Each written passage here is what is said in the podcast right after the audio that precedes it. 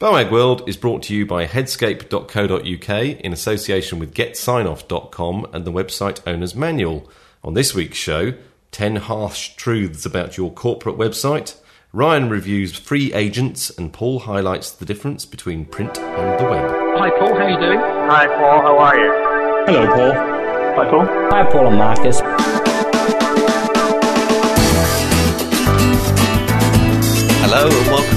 First ever BoagWorld.com podcast.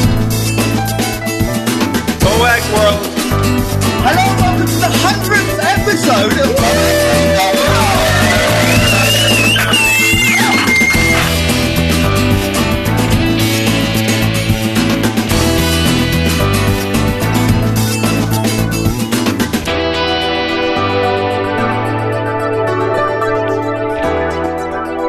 welcome to the 153rd episode of the world famous award winning BoagWorld.com, the podcast for all those involved in designing, developing, and running websites on a daily basis.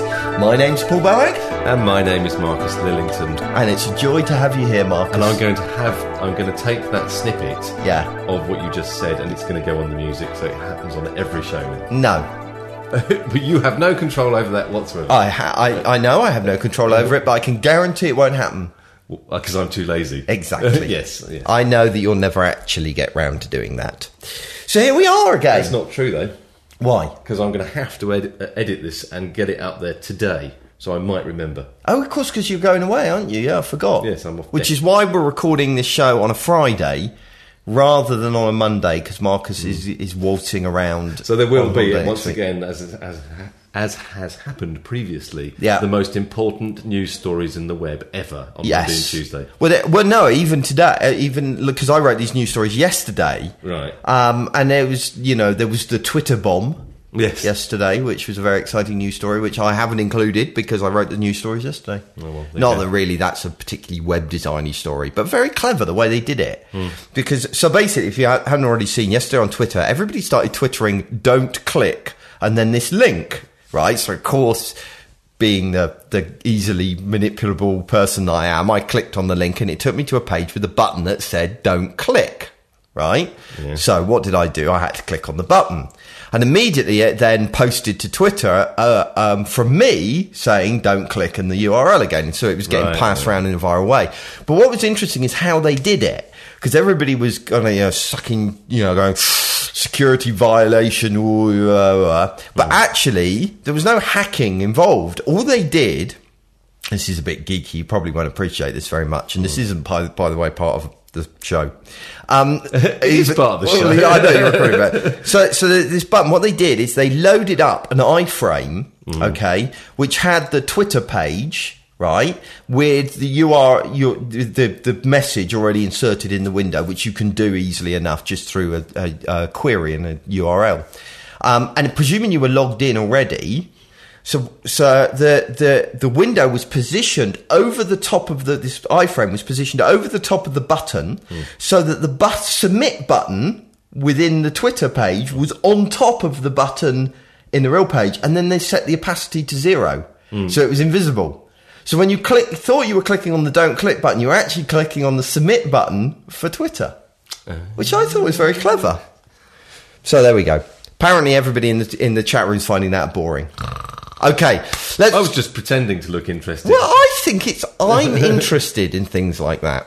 Housekeeping. Anyway, I wanted to follow up on the consultancy clinic idea I mentioned a few episodes ago. Um, so we talked about this idea of potentially doing kind of one-to-one chargeable Skype calls for those that wanted some advice about their website. Um, and partly because I get so many requests for help and I'm unable to answer them all, which is a bit frustrating.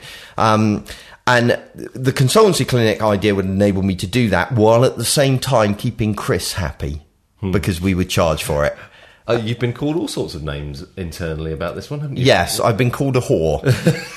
Which I think, I, think they were thinking it was just going into your pocket, which it, which it is, really, isn't it? yes, it, it Straight into Paul's pocket. just into my pocket. So yes, there we go. um, so yes, the, so I basically we're going to do this idea, and I've set up a, um, a consultancy clinic website that you can check out at headscape.co.uk forward slash clinic. The real reason I'm mentioning it, however, is because um, this kind of kicked off a whole um, blog post from me about uh, brow- uh, graded browser support, which I did talk about a few weeks ago on the show. Um, but you said you wanted an example, you wanted to see it in action. So now you can. Um, so basically, that site is built with that in mind, and it kind of degrades through the browser. And there's a blog post associated with it as well, so you can see how that uh, that was done and how that works. Um, so you can check out that by going to boagworld.com forward slash podcast forward slash 153 is this week's show. And there's a link to that in there. Um, so if you're interested in this whole idea of graded browser support, then you've got an example where you can poke around the code and see how it works. So there we go. Okay, so that's that, that's basically all my housekeeping for today. So should we do some news? Stop laughing at the chat room. Ignore the chat room. Oh, that was quite a good one, the last one. But I won't do that. What what are they saying? Wh- Why pay Paul, who has too much money anyway, when you can find info for free on the web? Good point. Then go and find info for free on the web and stop e- emailing me. I win either way. It's a win-win situation. Exactly. Should we move on to the news? Yeah. BoagWorld.com. Okay, so let's talk about news then. First thing to mention um, is something that, well, you know that um, Paul Stanton is the guy that researches a lot on news stories, and he set up a cool little thing on Twitter again. Sorry. Um, I seem to be always talking about Twitter these days. Um, if you um, uh, follow at Boag Links um, on Twitter, you can now get all of the the interesting articles and stuff, all the news stories we talk about on the show, and all those that we can't fit into the show. Um, you can get all of those via Twitter. Obviously, you can go and sign up for the RSS feed on our website, but some people might prefer Twitter instead. Mm, sorry, I must stop reading the uh, the text. Yes, very It's annoying. making me laugh. Okay, so let's talk news. Um, feature fatigue is the first conversation that we're going to talk about. Um, this week, Gerry McGovern writes what he's called the hidden power of content. In fact, it's mainly a commentary on a Time magazine column about buying habits, really. Um, so why do I mention this? Well, I mention it for two reasons because buying habits isn't really a kind of web design thing necessarily. But I've got two reasons for mentioning it. First, it's an interesting post, especially if you're running an e-commerce site where obviously buying habits do matter, um, because it talks a lot about how product copy needs to be um, focusing um, on other things other than just features. It always seems to just list features um, you know, uh, of the particular product. But actually, you want to cover other things like ease of use and stuff like that if you want to encourage long term satisfaction amongst your customers. I've been looking at guitar amps. Yes. I need a new one. Yes. I can't afford a new one. So 'cause we're all poor, actually. We are poor. Yeah. What? Because we do all of this stuff for free. Because we're nice. Anyway, back to the point. Um, they're rubbish. Not, well, it's not. It, it's a rare thing to find an e-commerce site where you get a decent description of the product, Very true. and it's like, well, I can't go in and pick the bloody thing up. yeah. So the one thing you want, and it's just madness, especially for things that cost two thousand pounds. Yeah, exactly. Really and it, it, it- it's true, you know, because we can't handle them, because we can't try them. Hmm. What they, what they've discovered is that people are buying on the, say for a, a computer, for example, Hmm. um, they buy it on the basis of the list of features, you know, that it's got, you know, so and so processor, etc. And then they get it home and just, you know, and it arrives and they discover that the keyboard's really awkward or something like that. Hmm. And you can't tell that because you can't handle it. So it's kind of damaging satisfaction, I guess, with things that people are purchasing online. But I would like to up one music site, the Gibson Guitars site. It's fantastic. Check it out, actually, Why am I going to be interested? because it's a really nice bit of web design. Oh, okay, okay, fair enough. All right. The second reason that I mention this is because of this idea of feature fatigue, um, which is very relevant to kind of website, all website owners really. Um, and I touched on it recently in a post that I, I posted five options when website budgets get slashed. And we always love to add more and more features to our websites, but that's not always the right decision. Um, users are often overwhelmed with features and are looking for simplicity and ease of use instead. So uh, there you go. Read that post. That should inspire you, and you should find that useful. At least I hope so. Right, next up, striking font stacks. Try saying that fast. Easy. Oh well, yeah. So anyway, Is, is it because you're a bit from the West Country? it may be. Straight in font stacks. Straight in front of yeah. So um, I'm very excited about typography on the web. Does that make me sad? You've been saying that for ages. Well, I'm still am. Woohoo! I'm increasingly excited about typography on the web, and not because of things like font embedding or sIFR or any stuff like that. I'm excited about font stacks.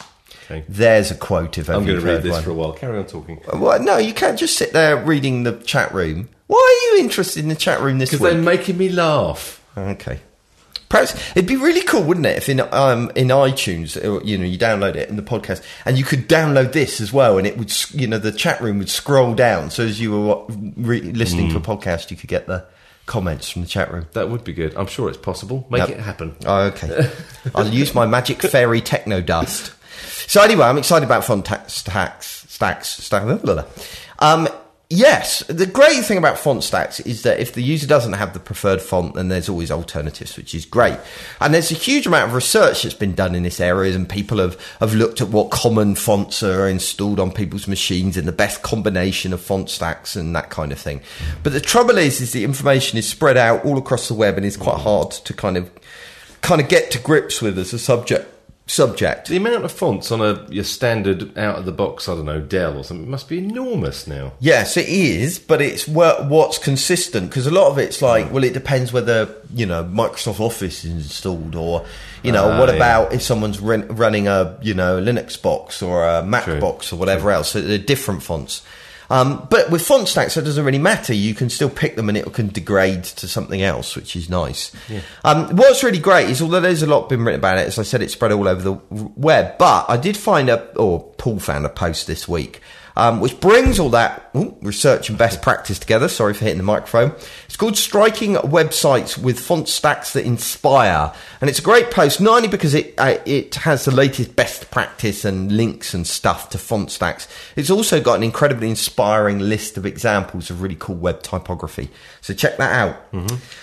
Okay, our final feature for today is the five top tips to beautify your HTML and enrich your content by uh, Mike Brown over at SitePoint.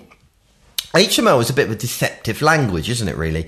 That it's amazingly simple, and even Marcus can write HTML, I'm guessing. A little bit, yeah. A little bit. Um, however, it takes you much longer to kind of discover the variety of ways in which it can be implemented. It can I be prefer English. You prefer English to HTML, do I you? do, yes. That's good. um, and, and the trouble with the different implementations is that some of them are good and some are bad, and so you can have a lot of bad practice. Um, so this post basically shares some of the best practice of working with HTML, and advice includes things like um, using short URLs, which actually isn't anything to do with HTML at all, but there you go.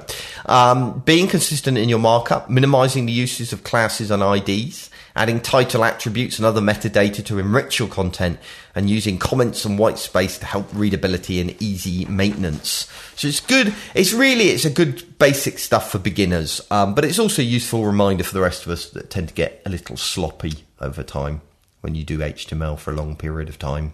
Sloppiness ensues. Does it? It does. Really? Yes. Shall we- So, I think we need to make up a news story for Monday or Tuesday.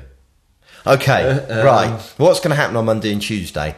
I'm going to predict that Apple is going to release a netbook little mini laptop.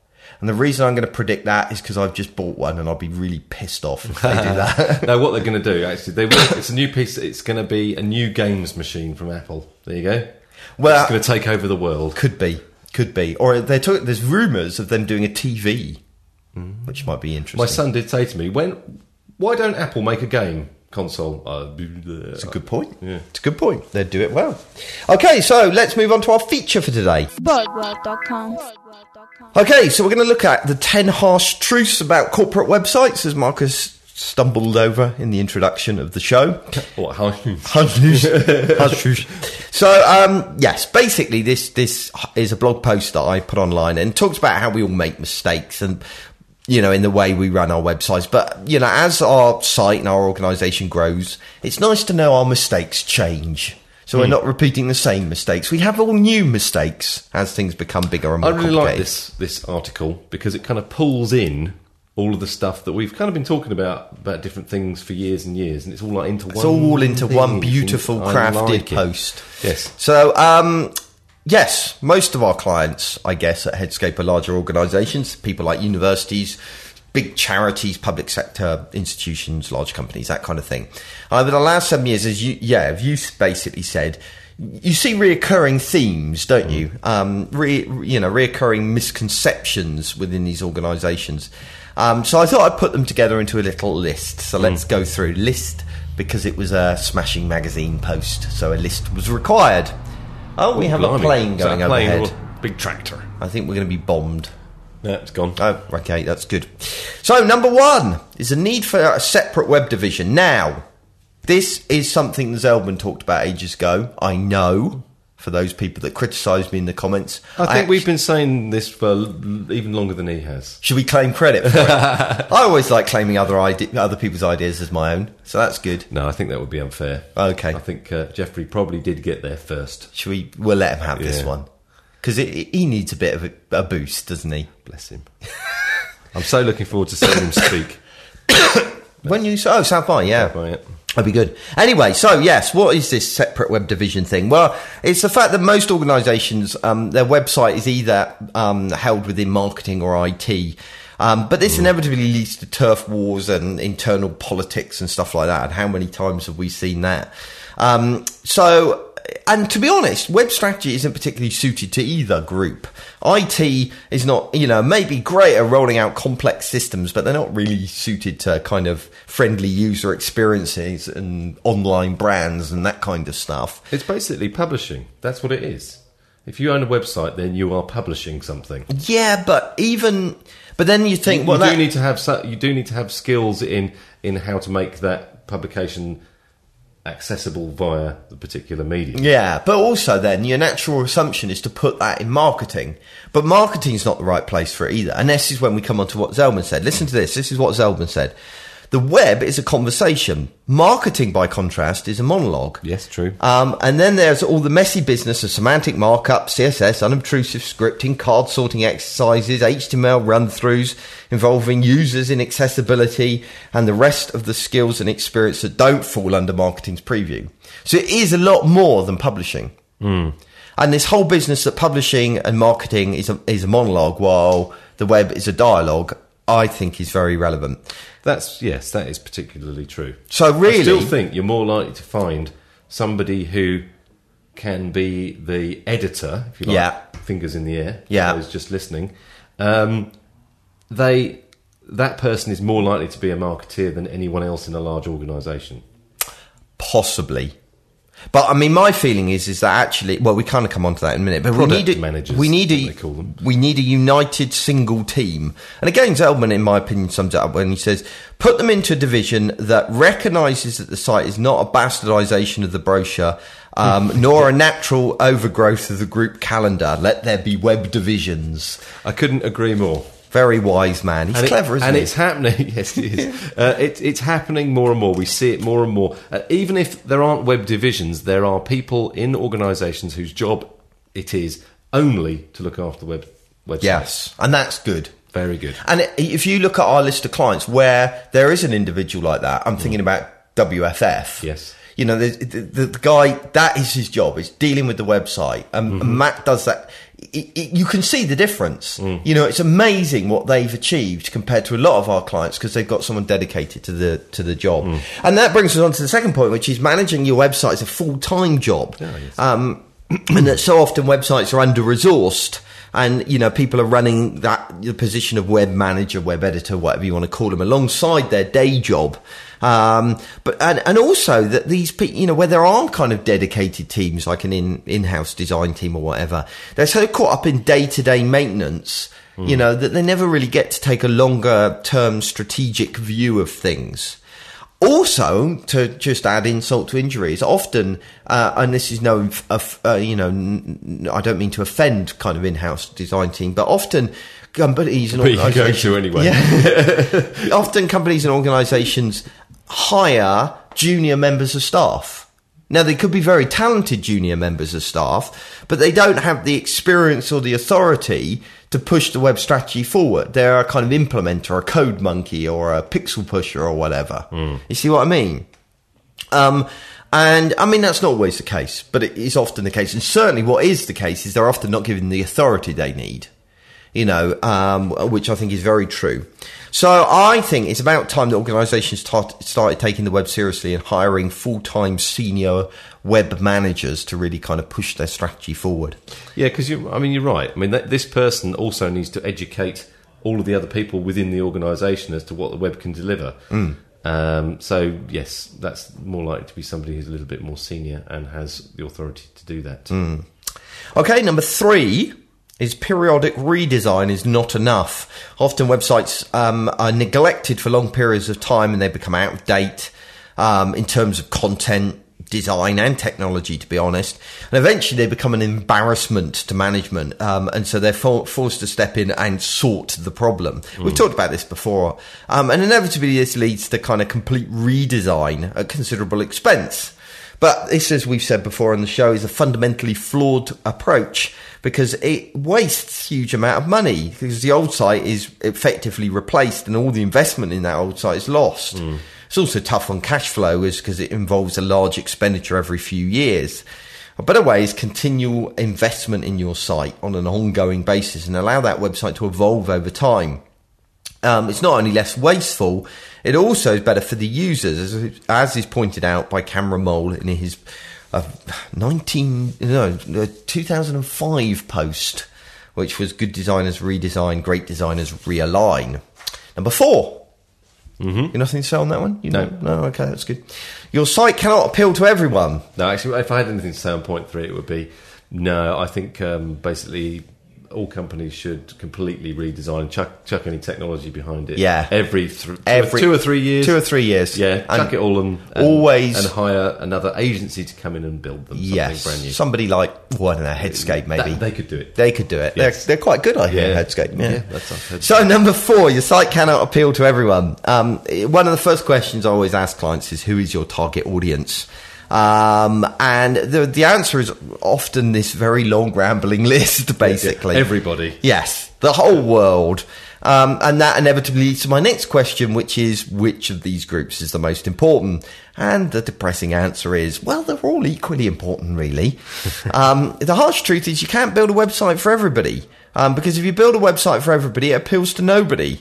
Um, it's important to be focused in your target audience and cater your design and content around them. Now, don't misunderstand me. That doesn't mean that you can ignore other users. I'm not saying that at all. You know, your website should be accessible by all. It shouldn't offend anybody and it shouldn't exclude anybody. But you need to have a clearly defined primary audience that you're going to aim at. Okay, number five. And uh, this is a harsh truth. These are harsh truths, which is that your site is not all about you.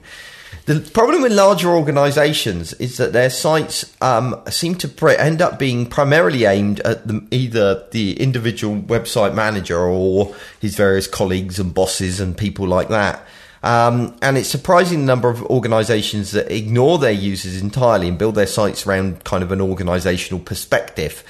And this typically manifests itself in inappropriate design, um, where it's all about the managing director's personal preference, um, and the site ends up being full of internal te- um, terminology and jargon and stuff like that. I've been having this. Well, we've been talking about design process quite a lot with with uh, potential clients. Yeah. When you're talking about uh, their role in the design process being basically, uh, can't remember exactly how it is, but basically they they come up with they they basically have to ask themselves, does this work for my user? Yeah. Uh, and it's up to the agency to fix that via their skills in design. Yeah. And you can see the light going on with what you're saying with certain people, and then them going, "Well, that's not me.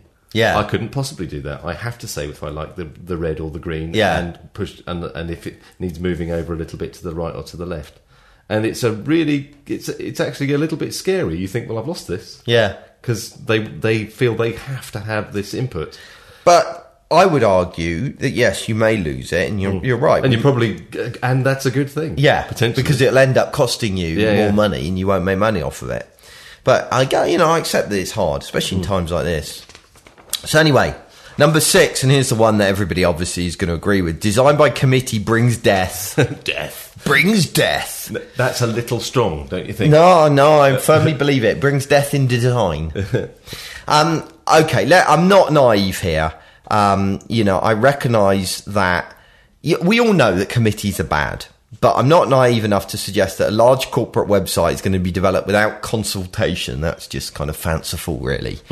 Um, however, when it comes to design in particular, committees are often the kiss of death. Um, the problem is within large organisations is that there's a lot of internal politics, and everybody has to have their say, and everybody's you know we have to take everybody's opinion into consideration, that kind of stuff. But the problem is, is that design is subjective. You know, the things that can influence design are really broad ranging. Your cultural background, your gender, gender, your age, even a childhood experience or a physical condition can affect how you perceive a design. Mm-hmm. Um, and uh, that's why, as a result, that design shouldn't really be about personal opinion. It shouldn't be about a committee's decision. It should be informed by user testing, you know, rather than that kind of personal experience. The problem is, is design by committee becomes about compromise, um, and you end up getting a group of people in the room that all express contradictory opinions about a piece of design, and then they start trying to find a compromise to find common ground, and that involves design on a fly on the fly. Um, where That's you know, great, isn't it? Yeah, well, one person likes the blue, another person doesn't like the blue, so you end up going for a lighter shade of blue. You know, it's just it's silly. So, um, and the inevitable consequence of this is bland design that neither appeals to or excites anybody really. So, number seven is you're not getting value from your web team. So, whether you've got an in house web design team or use an external agency, many organizations fail to get the most from their web design, uh, des- well, web designers. Um, it's important to remember that web designers are more than pixel pushers. They've got a wealth of knowledge, um, and they know a lot about how users interact with uh, websites. But they also understand design techniques, including things like grid systems, white space, color theory, and you know all of that kind of stuff. So it, it's wasteful, really, to micromanage them. Um, you know, by asking them to make the logo bigger or to move it three pixels to the left. By doing so, you're reducing their role to that of a so- software operator. Um, what you need to do, and I've said this before on the uh, show before, is you need to present problems, not solutions. Yes, that was it. Um, and we talked about, I gave an example about, you know, if you've got a website aimed at teenage girls and the designer goes for a corporate blue color scheme, you know, don't just tell him to change it to pink. You know, tell the designer, um, that, you know, you're worried that the target audience might not like the color and leave the designer to find the right solution, which might be or might not be changing it to pink. Anyway, we talked about that enough before. Okay, um, number eight. We're getting there. CMS is not a silver bullet. Amen to this one. this is a This really is probably the one. most popular point, actually. Yeah, I'm uh, not surprised either. People, clients seem to have amazingly unrealistic expectations of their content management systems. Um, they think that it's going to solve all their content woes, um, but they end up moaning because it hasn't, and it won't do that. The content management system does bring a lot of benefits. It reduces the technical barrier for adding content. It allows more people to add and edit the content. It facilitates faster updates and allows greater control. But many content management systems are less flexible than their owners wish.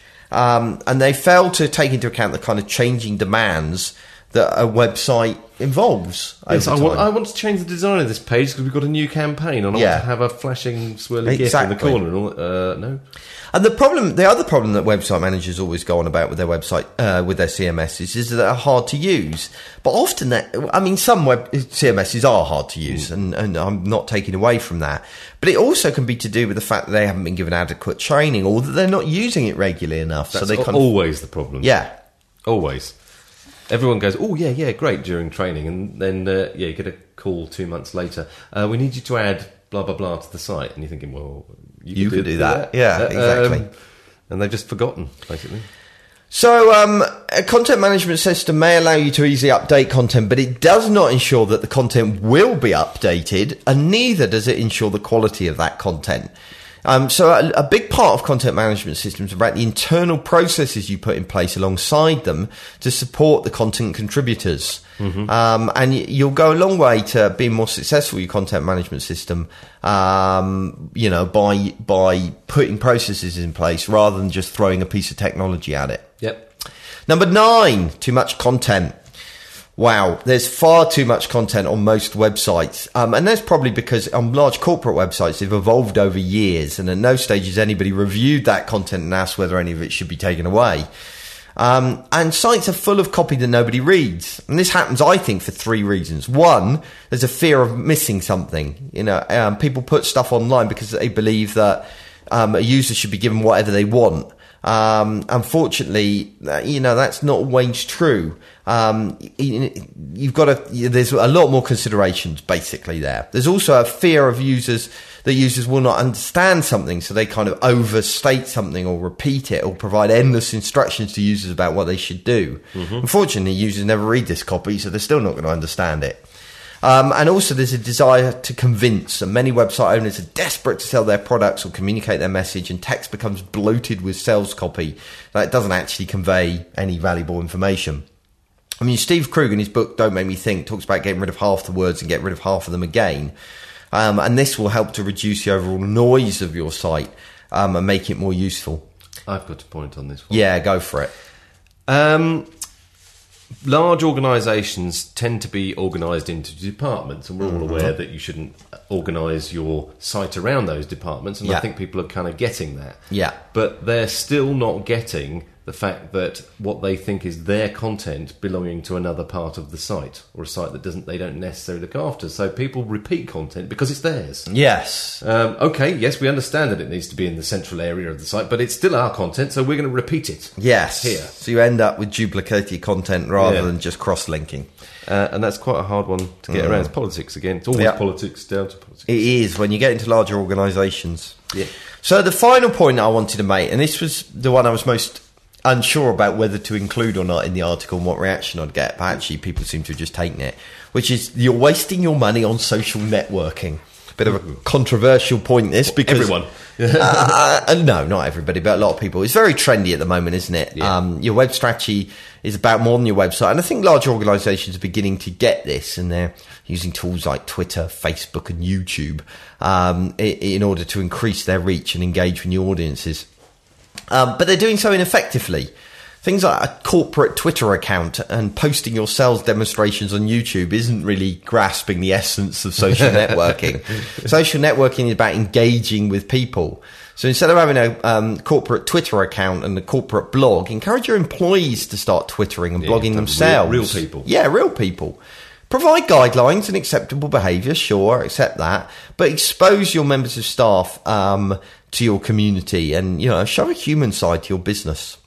So there we go. That about wraps it up. I think that the key. This sounds like um, an AA meeting, but the first step to overcoming these problems is accepting you've got a problem. You know, we all make mistakes on our website, um, uh, and we need to recognise that we're facing things like internal politics, um, and we need to change the way we control our brand. Um, uh, if you do so, it will give you a significant um, competitive advantage, which will make you more effective over the long term. So there we go. That's my thoughts on the top mistakes by large corporate websites. Paul's sermon for the week. Thus says the BOAG. BoagWorld.com. So here we are talking about listener contributions. I don't know whether this first bit counts as a listener contribution. Do we still count Ryan Taylor, our producer, as a listener? Well, he listens. I Does don't. he? Do we know that? yeah, true. Probably doesn't actually. So anyway, Yes, it's a well, no, it's a review, isn't it? well, yes, it is a review. Listener review. I actually think I think Ryan's getting a backhander for this. You reckon? Oh, he's, well, he's getting something for free, no doubt. Yeah, he's obviously there's something going on here. It's all a bit dodgy, in my opinion. Yeah, well, fine. But you have to humour him. Mm-hmm. so anyway, he's going to do a review of something called FreeAgent, um, which they are offering a, a pretty substantial discount to BoagWorld listeners. So it might be useful to you. I think we ought to get Chris to listen to this bit because it is a piece of accounting software. okay, so here's uh, here's Ryan's review. Hey guys, Ryan here. Um, I've been on the show for a while, and Paul's asked me to do a review. So here we go. Uh, we're back in show 131. Stanton and myself answered a listener's question uh, about project management and invoicing applications, and I mentioned FreeAgent in my uh, list of applications for you guys to have a look at. Now, I'm going to discuss the app in a little bit more detail because I've really been getting into it and, uh, and using it to its full potential. And uh, FreeAgent basically is just a fully featured online accounting tool. Uh, it's wrapped in a really nice uh, interface. It's comprehensive. It's easy to use. It's aimed at sole traders, partnerships, and limited companies, and they offer a three-day, uh, three-day, thirty-day trial to get you started. And after that, there's a price plan uh, from fifteen to twenty-five pound a month, depending on which package you uh, you pick. Now, uh, I'm just a simple code monkey, and the thought of managing my taxes and invoices sends shivers down my spine. So I love that FreeAgent just takes me by the hand and guides me through the whole process. Now, accounting is project based, which doesn't suit everyone, but that really depends on your personal preference. In FreeAgent, you just simply create a client, you assign projects to that client, and then you add time slips to those projects. You use your hourly rate, which you enter when you first set FreeAgent up, and this works out your what you're owed and what the taxman's owed. And the whole thing's pretty much that simple. As I've said, it's fully featured. There's loads of stuff you can do. You can create invoices, you can manage expenses and mileage, you can upload and analyse your bank statements, you can create logins for your ac- accountant, you can view real time profit and loss reports. The list goes on, and the guys are always adding new stuff. Um, even if you decide you don't like FreeAgent, you've got the option to export your data and you can use that then in another accounting piece of software. You're not tied to it and there's no fear of losing anything. Now, this week sees the launch of a redesign for the freeagentcentral.com site and the FreeAgent app itself, and I've been one of the lucky ones to get a sneak peek behind the scenes. I can tell you that the guys have put a lot of effort into improving the general interface based on user feedback. They've refreshed the colour scheme to make things easier on the eye for long term use and restructured some of the navigation to make moving from projects, time tracking, and invoicing much more intuitive. In my opinion, it's definitely worth a look. So if you want, mo- uh, want to know more about FreeAgent, head over to freeagentcentral.com, watch the two minute video introduction, and take the tour. They've even got a number of demos so you can go in and play with the app before you sign up. Even more incentive to have a look will be the 25% discount that the guys are offering to all Boag World listeners. So enter the new, enter the code NEWFAC when signing up for for the free trial, and the discount will last for six months once you subscribe. Okay, cheers, guys. Okay, so that's uh, that's um, Ryan's bit of pimping. Have we got? Um, uh, obviously, that bit will have to be uh, transcribed because no one will be able to understand it. But it's all in northern speak. Yeah, I yeah. think he transcribed it himself. Oh, good man. Okay. There, there were a lot of words there that he used that I didn't understand. I think he needs. I need. He needs on the fly interpret. You know. Yeah. So he says a line and then we repeat it There's a, a. BBC Radio Two voice. Yes. actually says it. Yes.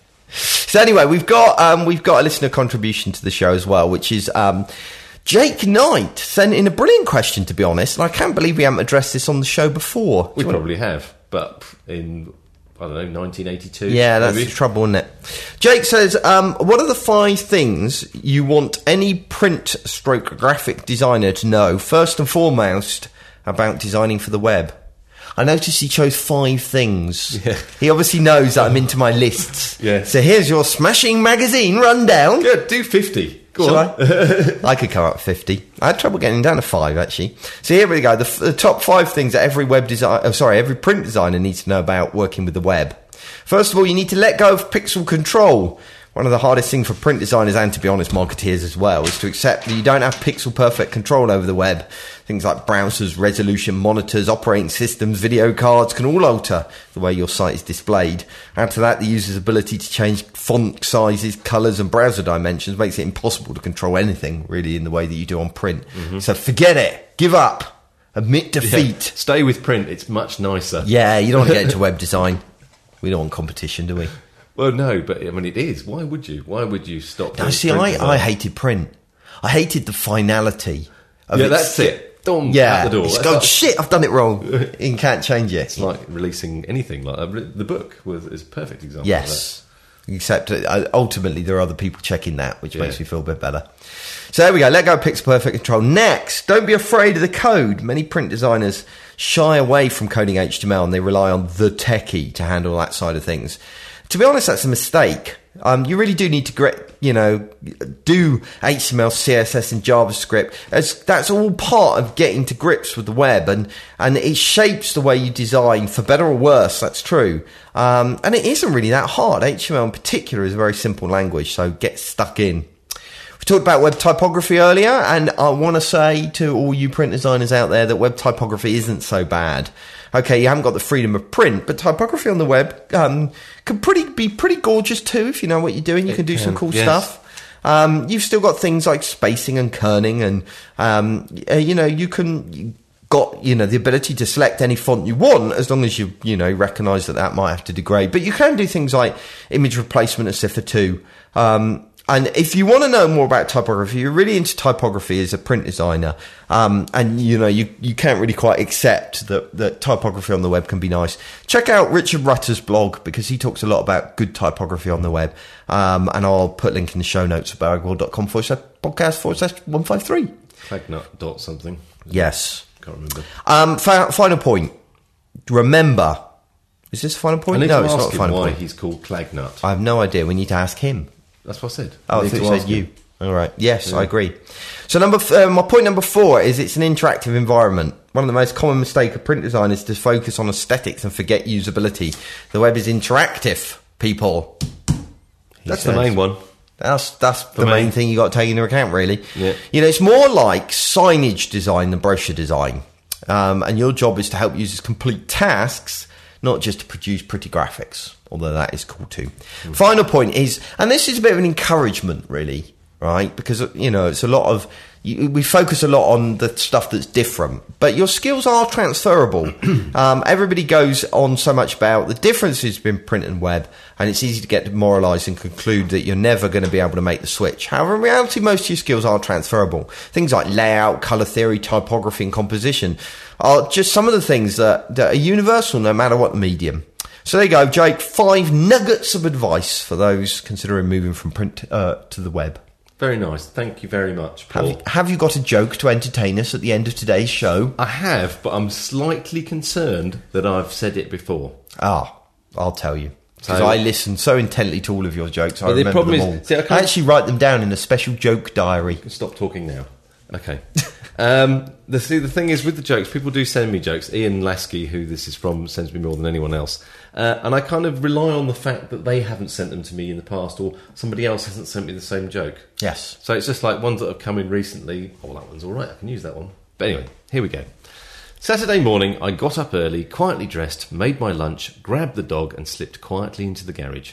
I hooked up the boat to the truck and proceeded to back out into a torrential downpour. The wind was blowing 50 miles an hour, so I pulled back into the garage, turned on the radio, turned on the radio, and discovered that the weather would be bad all day. Oh, you haven't done this one before. I went back into the house, quietly undressed, and slipped back into bed.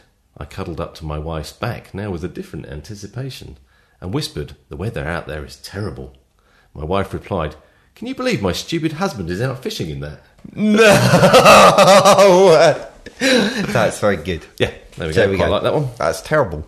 That's promoting promiscuity and, and unfaithfulness in marriage. and I disprove it wholeheartedly. So there we go. Thank you very much for today's show. I'm, uh, I hope you enjoyed it. And uh, we will return again next week. No promiscuity. No promiscuity. you Puritan, you. I am. No drinking, no smoking, no nothing. I was trying to wrap up. You always do this. You always interrupt the wrap up. Go on then. You do it. What? Wrap up the show. Bye. Um, no, uh, what do you normally say? I can't remember. Uh, see you next week. Yeah. Bye. Hello, world of Boag.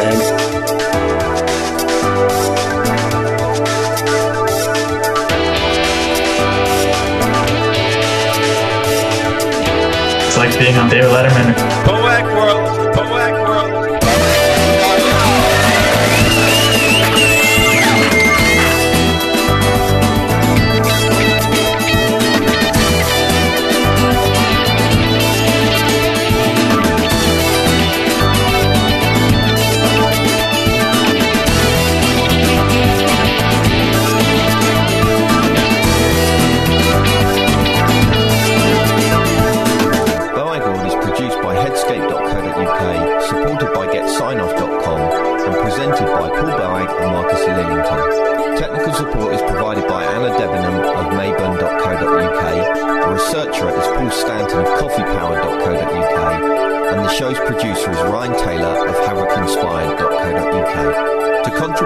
Show, visit boagworld.com forward slash contact.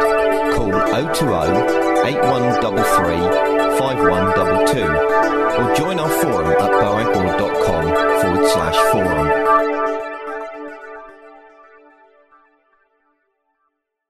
The world famous award winning boagworld.com